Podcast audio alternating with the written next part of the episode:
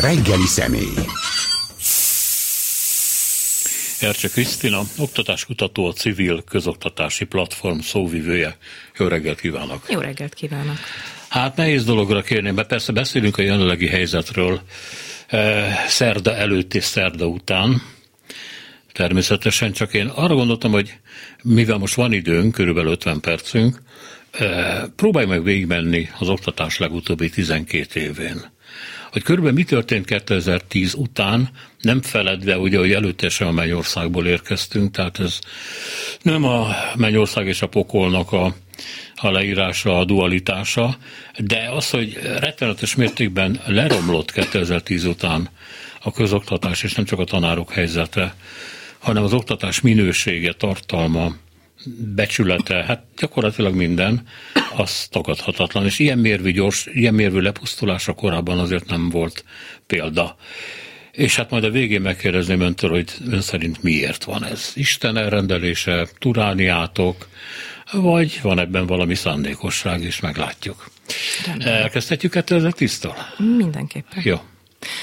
Talán, talán jobb az, hogyha kétezer-tíz előtthöz azért, mint kontextus teremtés hozzátesszük, hogy valóban nem volt ideális, és, és nagyon sok minden kezdeményezés, ami az oktatás minőségének a fejlesztését illeti, hát picit vagy félrement, vagy nem úgy működött. Rögtön gondolhatunk az integrációra, ami, amit valójában egy é u-s harmonizációs folyamat miatt kötelezettségből kezdtünk el végrehajtani, méghozzá a szükséges és kellő elő- és felkészítések nélkül. Ettől maga az integráció a szabályozási környezetbe, mint kötelezettség bekerült, megvalósítási kötelezettség is volt, viszont mivel az iskolák és a pedagógusok nem kaptak semmiféle felkészítést, ami ehhez szükséges, ezért borzasztóan kontraproduktív lett az a hatás, amit kiváltott. Tehát nagyon sokan, például kétezer-tízre már egyszerűen borsóztak az integrációnak a gondolatától, mert, mert, mert az eredeti tartalmat és a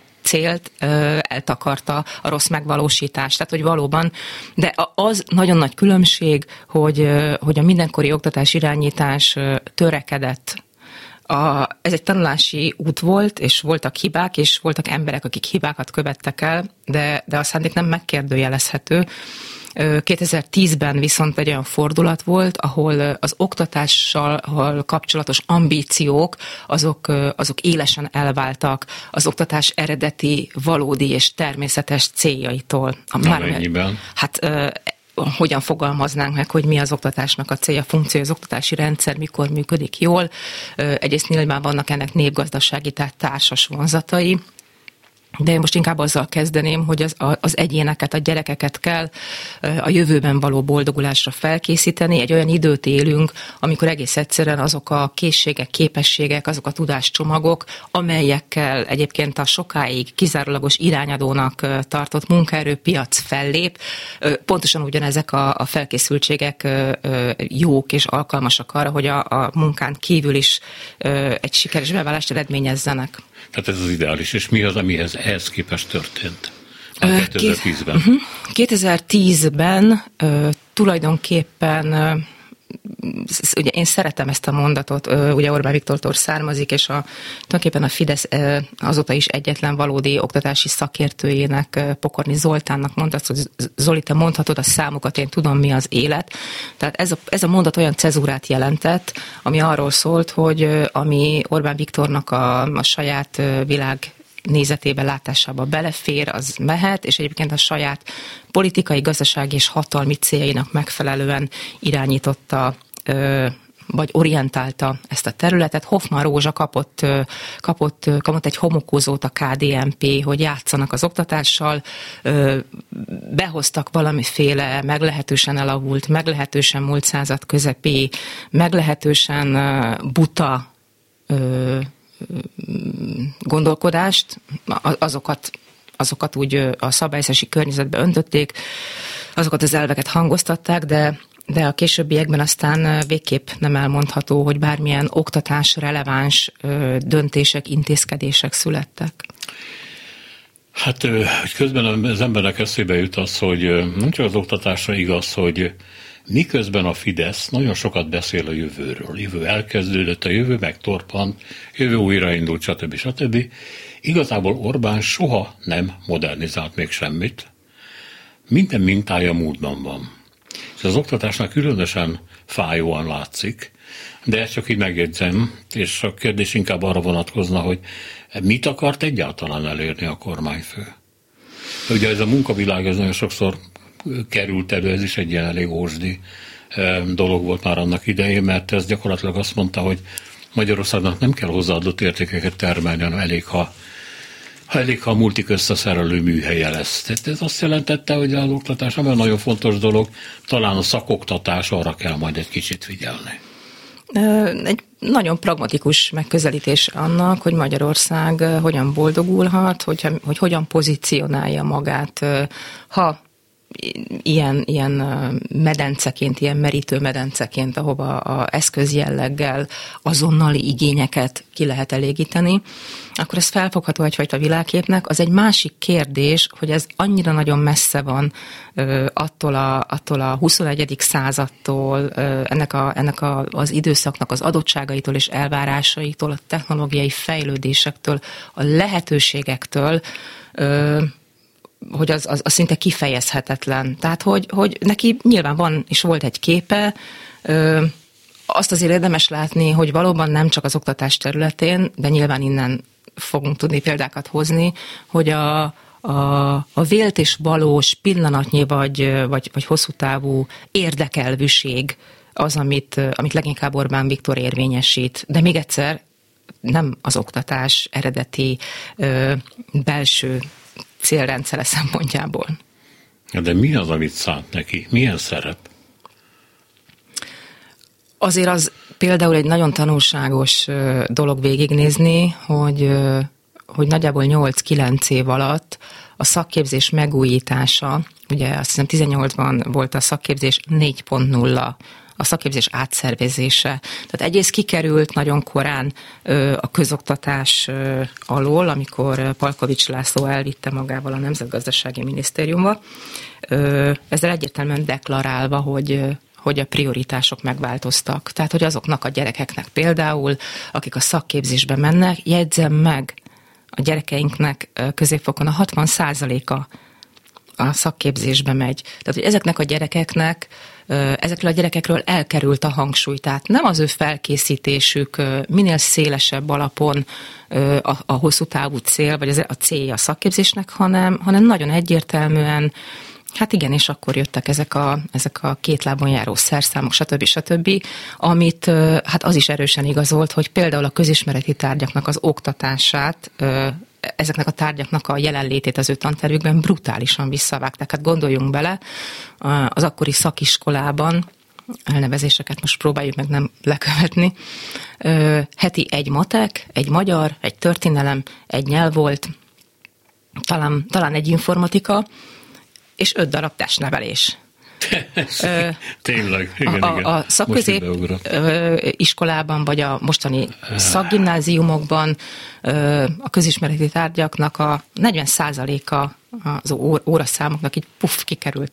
Tehát egyértelmű volt, hogy itt, itt nem fókuszálnak nem fókuszálnak arra, arra a tanulói tömegre, akikkel szemben egyébként az oktatási rendszernek elsősorban feladata van, hiszen elképesztő mértékben felelősek vagyunk az ő jövőbeni érdekükért, és nem utolsó sorban, de azért nem is elsősorban, hogyha jól bánunk ezekkel a gyerekekkel, jól készítjük fel őket, sikeres, boldog emberek képesek válni, akkor nyilván jóval produktívabbak is, tehát hosszú távon, és akkor a népgazdasági érdekek, az ellátórendszer terheinek a csökkentése vár, lenne várható, és így tovább. Mi volt az oka annak, hogy levitték a kötelező korhatárt? A tankötelezettség korhatárnak a csökkentése? Mert ebből még nem, tehát tűnik, ha azt akarták, hogy menjenek tovább a, a gyerekek szakiskolákban, mert ugye valamit azért el kell sajátítani, nem úgy van az, hogy tizenöt évesen kijövök, és akkor a multi azt mondja, hogy ó, de jó, hogy szembe jöttél, akkor most gyere be a gyárba, uh-huh. és állj a szalag mellé, ugye? Nem így van. De mi volt ennek a valódi célja, oka? Itt tizenkét év után ö, már elég jól kirajzolódik az Orbán kormányoknak az a típusú működése az oktatásban, hogy a problémakezelés helyett szabálykörnyezetet módosítanak. Tehát a problémát így kívánják felszámolni vagy megoldani. Ilyen volt például, amikor kötelezővé tették a három éves beobodázást, akkor hirtelen kiderült, hogy ez a, ez a hirtelenjében meghozott előírás nem találkozik az ódai, országos ódai kapacitásokkal pontosabban. Azt elmondták, hogy országos szinten van elég óvodai hely, de most gondoljunk bele, hogy egy budapesti agglomerációban micsoda tömeg él, és mondjuk valakit, nem tudom, Budaörsön vagy Törökbálinton mennyire vigasztal, hogy ő ott nem fér be az óvodába, bajlódhat a gyermekvédelemmel és a jegyzővel, de egyébként lehet, hogy enn sem van hely az óvodában, tehát hogy őrület. És akkor Globiczki Zoltán akkori államtitkár helyettes, mint problémakezelés, azt csinálta, hogy van egy, van egy olyan szabályozás, hogy az óvodások létszáma, az hogy nézhet ki az óvodában. Az akkori előírás az volt, hogy egy fő, három négyzetméterenként egy fő óvodás gyerek. Globiczki Zoltán ezt egy tolvonással átírta kettő négyzetméterre. Hát igaz. Akkor ugyanilyen lehet, volt... gyerekek is visszamentek közben. A tanárhiány kezelése a hátrányos helyzetű területeken, tehát ez egy, ez egy nem új probléma, ez nyilvánvaló volt, nagyon sok kutatás mutatta azt, hogy borzasztó nagy a, a, a fluktuáció ezeken a területeken. A szakos ellátottság egy nagyon régi probléma, a, a munkaerő utánpótlás, a pedagógusok nem nagyon, nem nagyon áramlottak oda, tehát igazából állandóan fennállt egy ilyen, egy ilyen, ilyen Ilyen szürkezónás helyzet. Nyilván akit tudtak, megfogtak és oda tették, hogy pici köze van, tanítson, és ahelyett, hogy megpróbálták volna ezt a helyzetet kezelni, tehát átgondolni, például azt, ami más vonalról is már előkerült, hogy ezeken a területeken dolgozó pedagógusoknak valamiféle plusz támogatást minden szempontból anyagilag is, szakmailag is, tehát egy olyan ösztönzőket berakni a rendszerbe, tehát tényleg fókuszálni arra, hogy ez szakmai jellegű választ legyen, helyett átírták a törvényt, és azt mondták, hogy mivel ezeken a területeken problémás a, a, az emberi erőforrás utánpótlás, ezért, ezért lehetséges eltekinteni a megfelelő szakmai végzettségtől. Mondhatnék még példákat egyébként, de hogy az eredeti kérdés az volt, hogy a tankötelezettségnek a leszállítása. Mm. Hát az is egy ilyen problémakezelő helyzet.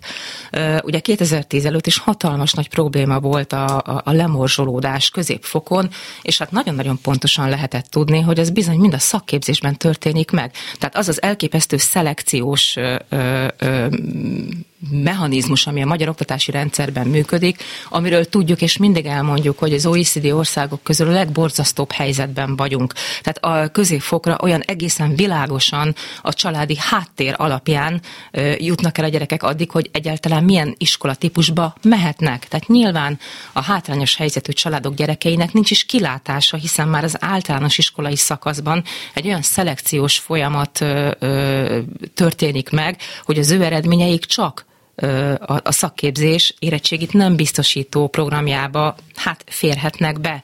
És így tovább a Királyi út, a gimnázium, az a nagyon magas státuszú családok gyerekeire vár. Itt viszont, mivel az általános iskolai szakaszban ez a, ez a, ez a kirekesztő, kipörgető, tanulási kudarcokhoz vezető folyamat és bánásmód történt ezekkel a gyerekekkel, világos, hogy középfokra egyáltalán nem voltak motiváltak, és nem motiváltak, nincs tanulási kedvük, nem értékelik az iskolát, tehát milyen tapasztalataik lehetnek, teljesen jogos. Úgyhogy ahelyett, hogy erre is egy szakmai válasz született volna, egyébként ezek is, ezek azért elkezdődtek kétezer-tíz előtt a dobbantó programmal együtt, és így tovább. Ehelyett azt mondta az Orbán kormány, hogy jó, hát ne, ne és hát nagyon ott a feszültség ezekbe, ezekbe az iskolákba, a szakképzésbe. Jó, ne, ne bonyolítsuk, felhatalmazzuk az iskolákat, hogy ezektől a gyerekektől tizenhat éves korban megszabaduljanak. És ez is történt. Tehát ez is történt, nagyon-nagyon sok kutatás igazolta ezt, Fehérvári Anikónak a, a, a kutatásaira hívnám fel különösen a figyelmet. Elképesztő, elképesztő eredmények. Szóval, amit én kívülállóként értek ebből, az az, hogy lehet, hogy Orbánnak volt valami víziója, hát egy ilyen nem túl kidolgozott víziója arról, hogy mit kéne a, az oktatás ügyben csinálni, de Hogy erre konkrétan aztán bárki is gondolt volna bármit, az egyáltalán nem biztos, ez a hát majd csak lesz valami, gondolom. Tehát az egész úgy néz ki nekem, miközben az a furcsa, tudja, hogy akik ezeket a dolgokat intézték, azért valamiképpen az oktatásügyből jöttek, hiszen Hoffman-Rózsa intézmény vezető volt korábban. És mintha mind elfelejtették volna a korábbi tudásukat, empátiájukat, és elkezdtek egy ilyen rendkívül primitív modellben kapkodni, ahogy ön is mondja, ide-oda, hozni prompt döntéseket, amik nem vezettek sehova, átnevezni a szak, amit nem is, nem is próbáltam egy idő után követni a szakirányú képzést, behozni oda, mit tudom én, akkor ez volt a probléma, hozzunk be öreg szakikat a múltból, akik már nyugdíjba mentek, és majd megtanítják a gyerekeket mire kalapácsfejet reszelni, mert velünk ezt csináltatták általános iskolában. Tehát ez, hát, szóval, hogy, hogy, hogy egyszerűen nem értem, hogy a szakma önfeladása hogyan vezethetett el ilyen, ilyen mélypontokig. Mert nem igaz, hogy tudatlan, hozzá nem értő emberekkel volt ezt erre. Nem, nagyon sokan jöttek az oktatásból. Mi lett velük? Ö, azért azt szerintem érdemes szem előtt tartani, hogy akik a valódi döntéseket hozzák egy-egy terület hmm, irányának a kijelölésekor, azok nem a szakemberek. Tehát az Orbán kormány nem erről híres. Ö, és azt azért viszonylag korán lehetett már akár a retorikai fordulatokból is ö, ö, látni és levenni, akár magától a miniszterelnöktől, vagy a, a harmadik balkezétől, a, az ipari kamarának a, az elnökétől, a, annak megnyilatkozásaiból, vagy most sorolhatnék jó néhány szereplőt, de nem ez az érdekes, hogy ezeknek az embereknek valójában fogalmuk sincs a huszonegyedik századról. Ezek olyan emberek, akik, akik egy, egyfajta életstratégiát és életlátást alakítottak ki. Nyilván ebben szerepe volt annak a, a, a, a szocializmus átmeneti időszakának és a rendszerváltást követő ö, bizonyos szempontból normálisnak tekinthető ö, kaotikus ö, ö, mozgásokban, az ügyeskedésekben, ö, ezek az informális ö, szabályok szerinti működésnek. Tehát, hogy ők mindezt tapasztaltak meg, tapasztalták meg, erre vannak éles stratégiáik, ennek az adaptivitását ismerik el, fogalmuk sincs a valódi haladásról, fogalmuk sincs azokról, tehát nem ismerik azokat a lehetőségeket, akár legyen az technológia, módszertan, elméleti modellek, bármi, ami, ami fejlődésnek és tudománynak hívunk, és ami nem emberek, nemzetek, országok, földrészek, a világ elő nyithat meg lehetőségeket. Fogalmuk sincs róla, ők, ők azt tudják, azt ismerik, nekem jó volt, én ismerem az életet, nem értik például magának az uniónak a működését sem, nem értik azt a hatalmas tudásnetworköt, amit a szakértői csoportok hálózata alkot, nem értik a tudásmegosztást, a tapasztalatmegosztást, a közös munkát, fogalmuk sincs róla. Egy, egy nagyon primitív elképzelésük van arról, hogy hogyan lehet okosban boldogulni, mm. és, és ebben, a, ebben, a, ebben a keretrendszerben próbálják meg igazgatni ezt az országot. De hát a miniszterelnök, amikor elkezdett legalábbis a második ciklusát, még csak negyvenes éveibe járt. Hát hogy, hogy nem tudta, hogy mi az a huszonegyedik század? Azt gondolta, hogy ami az ő gyerekkorában volt egy falusi iskolában, ha nekem jó volt, jó lesz másnak is. A, a, a bizonyos szempontból nem igazán mindig a korunknak van jelentősége, inkább a, azoknak a körülményeknek, ahogyan a tapasztalatainkat szerezzük, és abból milyen következtetést vonunk le. És hogyha ő valamilyen környezetben, valamilyen módon boldogult, és akár ezzel a és gyakorlatilag a huszonegyedik század, amit már a huszadik század végétől egy ilyen, tehát már a huszadik század is maga rohant velünk szembe, folyamatosan rohant velünk szembe. Ö, elképesztő mértékű alkalmazkodó képességet kíván mindenkitől, minden szempontból, kompetenciák ö, terén, mentálisan, ö, pszichésen. Ha valaki bármelyik területen ö, nem rendelkezik ezzel, a, ezzel az alkalmazkodó képességgel és készséggel, az, az egyre több, egyre több nemértésbe ütközik, egyre inkább frusztrált, egyre inkább kialakul benne egy, egy egy, egy a régi időkre vonatkozó nosztalgia, amikor még minden működött, na az jó volt, azt tudtam kezelni. A magyar társadalom is ide szorult be, mert a mindenkori vezetői valójában nem döntöttek úgy, hogy ezen a, ezen a megértési folyamaton ö, együtt végig kell mennünk, és a, és a problémás helyzeteket, azokat ö, jól ki kell elemeznünk. Tehát a, a, én azt gondolom, hogy, és nagyon sok példáját látjuk ennek, ha más nem az ifjúságkutatásokból, de egyébként felnőtt kutatások is vannak, hogy, hogy például a demokrácia fogalom hogy alakul. Hát teljesen, teljesen hamis, teljesen hamis elképzelések vannak, ö, rossz tapasztalatok alapján, be lett címkézve ez a demokrácia, a demokráciának ilyen következményei vannak, következtetés, hát kell a fenének. Ezért felelősek vagyunk, felelősek a vezetőink, és hát ilyen vezetőink vannak. Hát nem tudom, az a modell, amiről ön beszél, amely nyugat-európai modell, az egy finom hangolású társadalmi működésnek a modellje. A miénket meg ugye baltával faragták, hogyha jól látom a a nyomokat, a Absz- nyomokat. Abszolút, és, és az, az, a, az a felismerés nagyon nehezen elenged, vagy, vagy befogadható, és a régi gyakorlat nehezen elengedhető egy alapvetően autoriter működéshez szokott országban, hogy a jól működéshez, a jól működés most a huszonegyedik századi értelembe véve, tehát kell az a felismerés, hogy, hogy a társadalom A, a, az általa vezetett, választott vezetés, egyszerűen partnernek kell lenni, partneri viszonyba kell lenni. Tehát, hogy ne csak néhány, néhány aktivista mondhassa azt, hogy a kormány, a mi megbízottunk, mi fizetjük azért, hogy a köznek jó legyen, hogy működtesse a közszolgáltatásokat, stb. Egyébként ez így van, csak sokan nem így gondolkoznak. Hát tehát, hogy az idő... ez az eredendő oka abban, hogy miért, miért így primitivizálódtak ezek a viszonyok. Hát a Orbán már kétezer-tízben tudta, szerintem sokkal korábban beszélt már őrük, ezerkilencszázkilencvenötben volt egy Európai Utas nevű folyóirat. És annak ő adott egy interjút, és megütötte akkor a szememet egy mondat, azt mondta, hogy és a kormányra kerülök, és én leszek a miniszterelnök, akkor egy csomó fontos dolgot el kell végezni a társadalomnak. Az igaz, hogy néha némi, hogy mondjam, nem pressziót mondott, hanem kis erőszakot, kis hát, hogy rá kell venni a társadalmat. Kicsit fájni fog. Tehát ő, ő ezt, a, ezt az erőszakot, ezt a centralizációs hajlamot sokkal korábbról hozta magával, nem tudom, hogy mestertár volt-e, vagy csak egy ilyen érzület, de amikor kétezer-tízben elkezdte, akkor nem is gondolhatott arra, amiről ön beszél.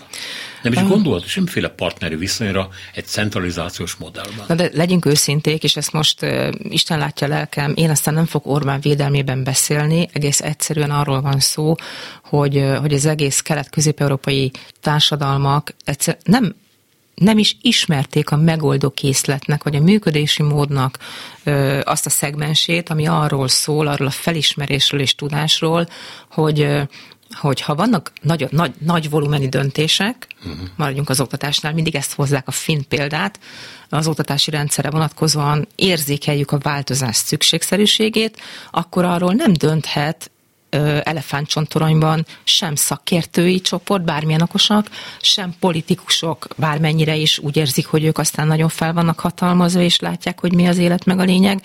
Egész egyszerűen muszáj a nagyon fontos változásokon, ami mindenkinek az életét érinteni fogja, a mindenkivel leülni és megbeszélni, mert egész egyszerűen bármilyen döntést hozunk, hogyha legyünk őszinték, a megvalósítóknak testidegen nem értik, mit kell vele kezdeni, rosszul fogják csinálni, és nem az ő hibájuk lesz. És a legjobb szándék is így torkollik valami egészen borzalmas kimenetbe.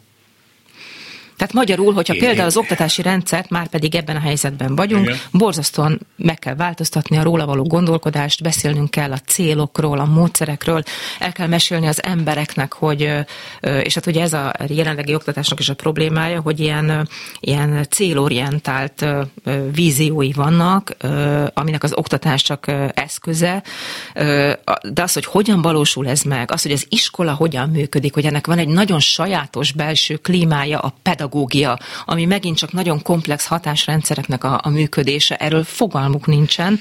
Ö, Erről, erről sokat kell beszélni, ez, ez időigényes, és egyetlen egy politikai hatalom sem tud úgy hosszú távon gondolkozni, mindenki a saját időablakát látja. Négy évenként is igen, kis időablakot. Igen, viszont nem tehetnek, ők négy évben gondolkodnak, és nem is tehetnek más, mert nem tudják, hogy maradnak-e.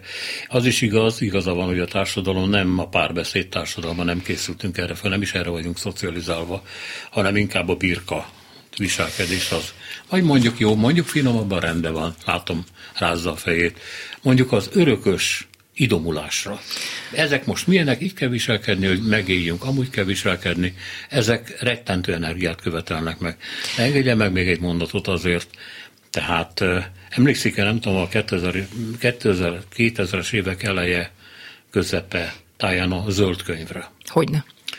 Tehát azért itt nagyon komoly emberek ültek össze, beszélték meg, írták meg, hogy mit kellene csinálni. Az nem igaz, hogy a döntéshozók előtt nem volt ez a zöld könyv, és benne az, hogy körülbelül ilyen irányok kellenének, ilyen módszerek kellenének. Mindenképpen ott volt egyébként előttük, ebben én nem kételkedem, és csak egy pici egy mondattal mondanám, hogy annak, annak analógiájára, amiről az előbb beszéltem, bármi is van leírva bármilyen nagyon okos emberek által, bármilyen színű könyvbe, hogyha a szakértők által létrehozott anyag átkerül a politikusok asztalára, és ők hoznak egy döntést, majd egy végrehajtási tervet, az ugyanúgy kudarcba fullad, mint, mint, mint ahogy az Orbáni. Ne dobáljuk ki a szakértőket? Nem, ne dobáljuk ki a dobáljuk szakértőket. Ki a hát azt egyébként előbb, előbb bólogatnék rá.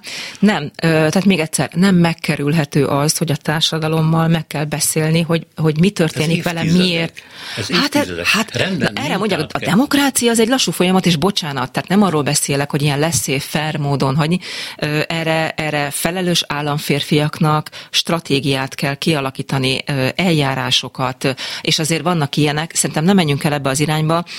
Azt szeretném mondani, nem, hogy... Azt akarom mondani, hogy bocsássam meg, hogy félbeszakítom, de tényleg a, az oktatás olyan helyzetben van, hogy nincs idő évtizedeket várni, még a társadalom okos, meg nem tudom milyen szép gyerekek gyülekezetévé válik, hanem azonnal lépni kell, és ez sajnos döntéseket kell hozni, ráadásul úgy, hogy van egy büdzséje ennek az országnak, és nem a szakértő dönt, hogy mennyi pénz kell valamire, hanem a politikusnak kell döntenie. Csak, hogy mondjam, lépni kéne már valamit. Ö, az van, hogy az oktatással kapcsolatos ö, ö, szükségességek mindig akkor kerültek elő, mikor már égett a ház. Mindig ez volt a válasz, hogy, hogy egyébként persze tök jó ötlet megbeszélni az emberekkel, a saját oktatási rendszerükkel kapcsolatos dolgokat, de most picit megint nem érünk rá, majd legközelebb. És ott nincs legközelebb. És mikor tanuljuk már meg azt, hogy de, Ez, ez nem megspórolható, mert egyre rosszabb lesz. Nem Én nem azt mondom, mondom hogy bizonyos... Azt nem azt mondom, hogy akar, az tizenöt év. Addig ne csináljunk semmit. Erről szó sincsen. Um, nem, ugye huszonkettes választások előtti másfél évben ö, dolgozott együtt egy munkacsoport, ö, ö, szakértők ö, és olyan, olyan szervezetek képviselői és oktatás különböző pártok oktatáspolitikusait, és tehát olyan szereplők képviselői, akik jelen vannak ebben az oktatási térben, az iskola használók, és így tovább. És, de nagyon sokat beszéltünk az iskola ö, szükséges, és, és milyen irányú ö, koncepcionális és koherens megújításának a részleteiről, lehetőségeiről, és természetesen ö, ö, nyilvánvaló, hogy nem lehet mindent érintetlenül hagyni, ezért vannak intézkedések, amelyeket azonnal meg kell tenni, vannak intézkedések, amelyeket nem szabad megtenni, annélkül, hogy az érintetteket be nem vonnánk, és vannak hosszú távú olyan fejlesztési szükségszerűségek, amiket, amik szintén az előző kettőnek, változónak a, az eredményeit kell Úgy, figyelni hozzá. Mondja, hogy vannak fázisok, ugye? Így van. Hát indulunk, és ebben mindenképpen be kell vonni természetesen a szülőket, a lehető, nem is tudom kiket még. Az egész társadalmat. Nem tudjuk bevonni, már olyan már nincsen. Az egész társadalmat, és higgyel, hogy ez megszervezhető, az és azért az egész társadalmat, és higgyel nekem, bármelyik iskola, megmondja önnek, random menjen oda, biztos vagyok benne, hogy az elmúlt húsz-harminc évben minden iskolának volt olyan innovatív ötlete, amiről szakmailag meg volt győződve, meg volt alapozva, ha úgy tetszik, hogy az egy klassz újítás lenne, és az egész megbukott a szülői ellenálláson. ugyanis ez ugyanaz a, ugyanaz a helyzet, mint ahogyan a, a társadalom reagál minden változásra, vagy minden ember vált, reagál minden változásra. Az ismert, kiszámítható, biztonságos komfortzónából való kilépés egy nagyon nyűgös dolog. Amit nem ismerek, attól tartok, az nem kell. Az iskolai innováció, az oktatás, ha úgy tetszik, teljes megújítása, vagy részleges, azt idegenkedve nézem, mert nem ismerem, nem látom át, félek tőle. A régit ismerem, jó, vannak hibái, de hát mi is felnőttünk, stb. Én csak ne kísérletezzenek, én ezt értem, de nem hiszem, hogy minden szülő ilyen. Azt gondolom sajnos, hogy viszont a, a középiskolai, középosztálybeli szülők egy része igenis használható, tehát lehet vele beszélni.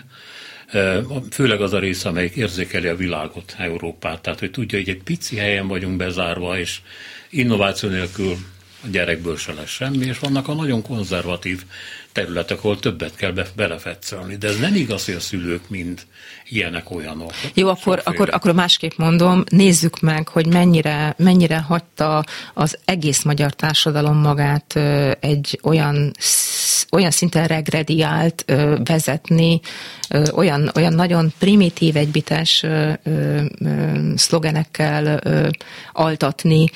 Szóval lehet egyrészt, én azt gondolom, hogy ha az oktatási rendszerről van szó, akkor az egyszer minden gyerekre kell, hogy vonatkozzon. Nem másrészt pedig mondom, behetünk. Én is azt mondanám legszívesebben, hogy a birkák országában élünk, ahol én nagyon nem szeretek. Nem, nem, élni, nem. Nem igaz. Nem, én se hiszem, hogy birkák országában élünk, de, de hagy... Azt mondta az egész magyar. Hagy fejezzem be. Nem így van, nem így van. Sikerült találni ezeknek egy olyan választói réteget, amelyik a legképzetlenebb, a leggyávább, a leginkább fél a külső hatásoktól. Ez lecsatlakozott saját önzéséből a magyar középosztály jelentős része, aminek egyébként megvan a véleménye erről az egész történetről. A középosztály meg a más társadalmi csoportok pedig le vannak nyomva. Jó, akkor Krisztina, bocsánat, most tényleg de nem szeretik, hagy, hagy, fejezzek be egy, hagy fejezzek be egy mondatot, vagy akkor a mondatom befejezését hagy mondjam el. Ne vicceljünk azzal, hogy a középosztály az, az mennyire, hogy is, hogy nem érti, de nem szereti, és mit csinál? A társadalomnak mely csoport tagjai, csoport részei azok, akik egyáltalán bármiféle érdekérvényesítési képességgel rendelkeznek, pont a középosztály, és pont ők azok, akik magasról tesznek arra a társadalmi felelősségre, ami... És, és a másik része mit csinál? Hol van? Hol, bocsánat, azok a problémák, amikről beszélünk az oktatásban, és engedje meg nekem, hogy most mellom legyek ennél a szűkebb fókusznál, azok nem kétezer-tízben keletkeztek, onnantól kezdve csak nagyságrendekkel súlyosbottak, de nem akkor keletkeztek. A középosztály volt az, aki egyrészt kikényszeríti az iskolától, másrészt működteti azokat a szelekciós mechanizmusokat, ami miatt Magyarország már kétezer-tízben ott tartott, ahol tartott. A középosztálybelieket, és lehet, hogy van e, e, nyilván e, semmilyen e, e, ilyen, ilyen szumatív megállapítás csoport szinten nem teljesen igaz, de azért, amit e, tehát én, én nem látom azokat a középosztálybeli szülőket, akik vernék az asztalt, a, a bármilyen minisztérium ajtaját, vagy bármilyen fórumon fellépnének azért, mert nekik nem tetszenek, hogy itt az oktatásban privilégiumok vannak, amikkel csak ők rendelkeznek. És igen, felelősséget érte, éreznek az egész oktatási rendszerért. Nézze meg, hogy szerdán hány szülő volt ott, és azért nézze meg, hogy a, az ellenzék ilyen-olyan helyhatósági választási győzelmeit, amiket aztán az ellenzéknek sikerült tönkretenni azóta, azokat hány millió ember szavazta meg. Ez nem igaz. Nem igaz. Az az igazság, hogy a középosztály jelentős része egyszerűen elárulta az országát, a gyerekei jövőjét azért, hogy jó, jól éljem. Mert az, az Orbán rendszerben jól lehet élni, és jól is élt ez a középosztály. A különféle nagy mészáros vállalatoknak az ilyen-olyan beszállítójaként, vagy munkásaként. Úgyhogy itt egy óriási nagy árulásról van szó, de nem az elsőről. Hát ö, igen, ö, ugyanakkor tehát az nyilván mindenkinek világos, hogy, hogy, hogy ennek a, a, az Orbán rendszernek, a kormányoknak pontosan ez volt a, hogy mondjam, a stratégiája. Hát igen, igen. Tehát ö, olyan helyzetbe megvenni. hozni, megvenni, érdekeltségeket teremteni. És hogy visszatérjünk az oktatáshoz, ilyen érdekeltségteremtés például az, ami kétezer-tizenegyben elindult, akkor a ká dé en pé egy törvény módosításának a hatására lehetővé vált az iskolák fenntartásának azonnali átvétele, tehát a fenntartóváltás, uh-huh. és akkor ugrott meg, onnantól kezdve különösen kétezer-tizenkettő-tizenháromban elképesztő mennyiségű iskola került, tehát egyházi fenntartásba. Akkor kezdődött el az a, a, a, az állami rendszerrel párhuzamos egyházi iskola rendszer kiépítése. Bizony, és ez is, is pontosan igen. Az érdekeltségek megteremtése, azóta is az Orbán kormány folyamatosan tömi az egyházakat, vagy pántlikázott, címkézett, vagy, vagy meg nem határozott milliárdokkal. Egyértelmű kép rajzolódik ki, hogy az egyházi iskolák jobban ellátottak, jóval kevesebb problémával küzdenek, bizonyos ö, ö, olyan kivételes lehetőségekkel rendelkeznek, amelyekkel az állami iskolák pedig nem. És egyértelmű... Hogy adnak előírásokat, amiket az állami iskolák ö, nem a tanterben, hát például a, a tankönyvválasztás, igen. tehát igen, hogy igen. ilyenekre gondolok, tehát szakmai előnyöket élvezhetnek, és egyértelmű cél, és azt is lehet látni, hogy ez a bizonyos középosztály, aki egyébként ne vessük a szemükre, hogy a saját gyerekükről a maguk lehetőségei mentén szeretnének gondoskodni. A probléma az, hogy ezzel be is érik, holott látják, mennyire beteg a rendszer. Tehát őket átterelni az egyházi iskolarendszerbe, az egyházi, hogy mondjam, fenntartók, mint olyanok, azok pedig egészen pontosan tudják, hogy semmilyen más kormány alatt ők nem lennének ilyen jól tartva. Tehát való, valójában pacifikálta Orbán A, a társadalomnak azon részét, aki lehet, hogy, hogy is mondta, érti, csak nem szereti, ahogy az Orbán kormány működik. Uh-huh. De hát a gyereke egy preferált ö, ö, iskolarendszerbe jár, és bizony ez az iskolarendszer addig működik csak ilyen kivételes módon, amíg ez a kormány regnál. E, azt hiszem, hogy nem értette jól akkor, ahogy ezt mondtam, mert ezt nem úgy mondtam, hogy ez rendben van, hanem azt mond, úgy mondtam, hogy ez nagyobb bűn. Tudnilik, az érti, de nem szereti, mintha érti és szereti, mert ebben az érti, de nem szereti, de azért mégis csinálja, benne van az árulás. Ez sokkal nagyobb bűn, egyébként, mint butának lenni, ugye? Persze. Na hát akkor már ezt akartam. Ez egy, ez egy morális dimenzió, hát a butaság abszolút. Pedig igen, az igen, nem. Igen. Jó, van még körülbelül tíz percünk, ezt áldozzuk a mai az oktatásnak. Hát millió dolgon kellett volna még beszélgetnünk, csak közben elment a vita egy nagyon, vagy az idő egy nagyon termékeny vitával egyébként. Jó. Tehát nézzük, hogy mi, mi van ma. A, mi ez a roncshalmaz, amivel szembenézünk? Egy nagyon különleges romhalmaz. Én emlékszem, hogy körülbelül öt évvel ezelőtt beszélgettem egy volt miniszterrel, aztán oktatáskutatóval, akkor is szörnyű helyzetben volt az oktatás, mindig szörnyű helyzetben volt. És mondom, hogy mi van, azt mondják, kész, megbuktak. Kik? Hát mondom, vagy mondják, az Orbánék buktak meg. Miért? Mert az oktatás így nem tartható tovább, egy pillanat múlva összeomlik, és ebből akkora, akkora botrány lesz, hogy ebbe belebukik a kormány. Mi történt? A roncs itt himbálózik előttünk a levegőben, de van, valamennyire működik is, valamennyire azért tanítanak, valamennyire azért a gyerekek járnak iskolába, valami... Így eldöcög, és ezt senki nem látta előre. Mindenki azt gondolta, hogy akkor itt most valami változásnak kell lenni. Most miért gondoljuk, hogy megint ott vagyunk, hogy ha nincs változás, vége mindennek. Miért lenne vége? Én egy picit másképp látom, amikor ja. elindultak ezek a, a kétezer-tízben, tizenegyben ezek a, a nagyon nagy rendszer átalakítások, tehát, tehát tényleg szisztematikusan átalakítottak az egész rendszert, akkor... nem sokak, hanem kevesek számára világos volt ennek a lehetséges kimenete. Én, én azt gondolom egyébként, hogyha valaki, hát nem tudom, egyfajta fekete humor kedvelőjeként jól szeretne szórakozni, az nézzen utána például Radó Péter jegyzeteinek, amit kétezer-tíz-tizenegy óta folyamatosan, hogy mi fog történni, egy, egy, egy, egy kasszandraként soha senki, már úgy értem, nyilván azok a fülek, akik ott volt körülötte és hasonlóan gondolkoztak, persze, hogy hittek, de, de a társadalomhoz nem értek el azok, a, azok az állítások, hogy ha most ez történik, akkor a később ennek ez lesz a következménye.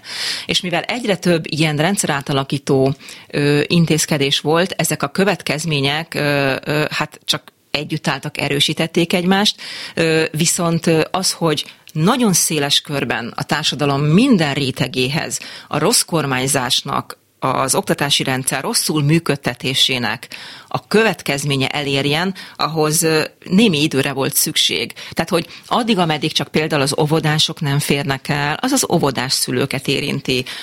A kötelező beiskolázásnak a, a, a felháborító kérdése az aktuálisan érintette az öt-hat éves gyerekeknek a, a szüleit. Tehát, hogy mindig, mind csoportok, de az, hogy, hogy hogy a, az egész ellátórendszernek minden szegmense tényleg borul és nem működik, és, ne, és tehát most már ott se tartunk, hogy a gyereket be lehet vinni, mert nincs hova, Ö, és most kihagyom azt a poént, nem hagyom ki, hogy, hogy mert hogy ne, nem, nincs is meleg, másrészt nincsenek tanáraink, mert elüldözték őket, meg nem pótolták, meg elijeszték, meg stb.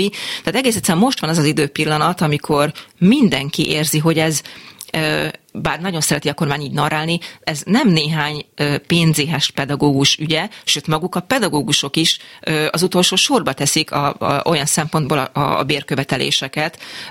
Ők is úgy mondják, hogy hát persze, nyilván hát röhely, és azért ezt fontos tudni, hogy őket borzasztóan becsapta ez a kormány. Tehát bér, úgy ígért bérfejlesztés, ami, ami, ami követi az inflációt, majd egy év után a kétezer-tizennégyes minimálbérhez kötötte, és ott be is fagyasztotta az ő vetítési, alap, vetítési alapjukat. Tehát ezt kiszámolta a pé dé es, táblázatban két-három éve megmutatta, hogy a pedagógusok havonta száztizenegy-kétszáznegyvenhárom ezer forintot veszítenek azért, mert még mindig a kétezer-tizennégyes minimálbér az ő vetítési alapjuk. Bocsánat, hagyj fejezem be, mert tudom, hogy nagy kört tettem, de, de nagyobb itt a vége. Tehát most már nem csak a pedagógusok egzisztenciálisan, de a szülők, diákok, pedagógusok szakmailag érzik meg azt az elképesztő, elképesztő butasságot, inkompetenciát, ami, ami, ami az ő mindennapjaikat meghatároz az iskolában, a tartalmi szabályozástól, a tanítási órák számától, az órák felesleges tartalmi túlterhelésétől, a szülők jogfosztásától, tehát mindenkinek fáj most már ez a rendszer. Ebben ez a jó. Igen, két dolgot szeretnék mondani. Az egyik, hogy mibe került volna ennek a kormánynak a tisztességes béreket fizetni a tanároknak. Tehát akkora pénzről van itt szó, amit ez a rendszer megérzett volna? Mert én nem hiszem. A, a, taná- a pedagógus bértömeg az természetesen mindig egy nagy összeg, csak ha már, ha már elkezdtem a klasszikusok idézgetését, megint Radó Péterhez kell folyamodnom, ő mondta, hogy a, a, a költségvetésben valami nem sok vagy kevés, a költségvetésben prioritások vannak. És akkor visszaértünk itt oda, amivel az elején kezdtük, hogy ez a kormány ö, hogyan méri fel, hogyan gondolkozik, mennyire látja az oktatás ö, területét, feladatát, funkcióját, ezeket a folyamatokat stratégiainak a A, a gyerekek jövője szempontjából és az ország jövőjének a szempontjából, és értelemszerűen következik ebből az, hogy azok, akik itt dolgoznak, azok a szakemberek, azokat képezni kell, megbecsülni kell, megfizetni kell, tisztelni kell, nem megalázni kell, például beoltani is kell, és így tovább. Na de hát megbeszéltük, hogy nem, nincs ilyen gondolkodás. Nem nincs ilyen gondolkodás, nincs. Ez a válasz arra, hogy mibe került volna. Hát meg a, nézzük az első válaszokat, lehet, hogy ezek elmúlnak, mint a pattanások a kamaszarcon, de nem tudom, hogy a szerda után mi történt. Újabb elbocsátások jöttek, fenyegető levelek jöttek, és jöttek fizetéscsökkentő döntések. Egyébként csak, hogy a szakmárulásáról beszéljek, hogy ezt egy olyan hölgy hozta, ezeket az elbocsátókat, most csak azokról beszélek, ami a költség gimnáziumot Igen. illeti, aki korábban egy nagyon megbecsült tanárnő volt, szerették, a Facebook tele van a hozzáírt levelekkel, abból tanítványaitól, akik nem értik, hogy mi történt vele. Mert nem tudják, hogyha egy szerkezet lenyel egy embert, akkor szerkezetembert csinál belőle, és ez történt. Ez egy, ez egy, ez egy nagyon száraz leírása egy olyan, olyan mechanizmusnak, ami valóban működik. Én azt gondolom, hogy, hogy ne írjuk be ezzel. Én azt gondolom, hogy nagyon helyes, hogy oda mennek például ma reggel is a, a, a tan, az egyik tankerülethez, tankerület, a, igen, igen a, a közébudai tankerülethez. Én azt mondom, hogy, hogy ez szóljon arról, amiről szól. Ugye most az emberi vonatkozását említette, hát nevezzük meg őket, nevezzük meg Hajnal Gabriellát, a Klebersberg központnak a vezetőjét. beszédét. Ő egy iskolának volt az igazgatója nagyon sokáig, és azt mondták, hogy jó pedagógus. Hajnal Gabriella kétezer-tizenhatban a civil közoktatási platform megszületésekor ott volt velünk az élen. Járt a pedagógusok szakszervezetével a sztrájk tárgyalásokra, ugyanúgy verte az asztalt. És beszéljünk, nevezzük meg Rábel Krisztinát, Marosi Beatrixot, és akit elmítettem, Hajnisné Anda Évát. És várjuk el tőlük, hogy ezek az emberek menjenek ki, nem az előre leszervezett és tapsoló közönségnek hívott ö, ö, ö, ilyen rócsókra, amiken hajlandóak megjelenni, hanem menjenek ki azok közé, az emberek közé, akiknek a hétköznapját ennyire embertelenül és durván befolyásolják. Hajnal Gabriella soha senkivel nem ült le tárgyalni. A, a, a tankerületi vezetők kiküldik az igazgatón keresztül, ö, adják át a selyemzsinort, a kivégző.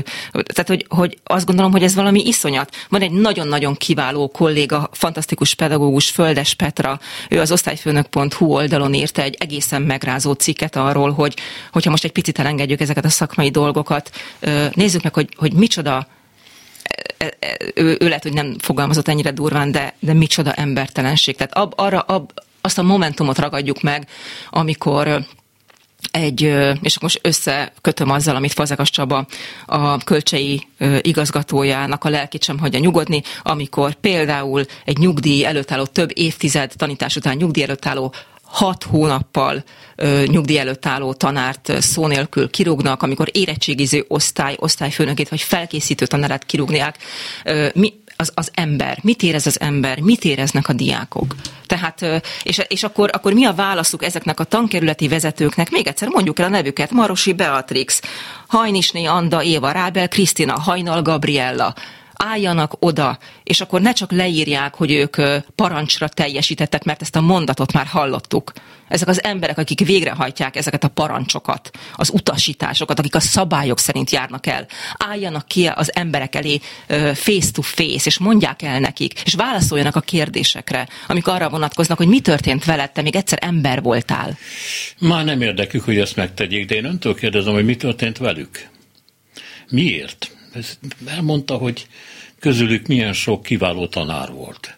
Tisztességes ember, aki ott mellettük, ön mellett verte az asztalt, hogy akkor legyenek változások, reformok, hogy disznóság, ami történik, és aztán azt mondták, hogy meg kell élni, vagy van az a pénz, vagy mi, mi történt?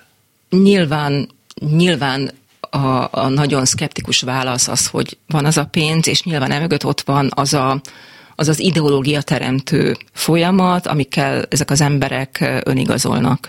Én, én nem tudom, az az igazság, hogy ez a része számomra a legkevésbé érdekes, mert sokkal érdekesebb az, hogy ugyanez a Marosi Beatrix fenyegeti meg a Bárczy Gusztáv óvoda, általános iskola és készségfejlesztő központnak a gyógypedagógusait, hogyha belemernek állni bármilyen tiltakozó tevékenységbe, akkor kirúgja őket. Olyan esenés gyerekekről gondoskodó pedagógusokat, akik szintén tanárhiány van, nincsen asszisztencia, mert a gyógypedagógus asszisztenseket is éhbérért tartják, és a probléma kezelés és annyi, hogy fogják be a szájukat.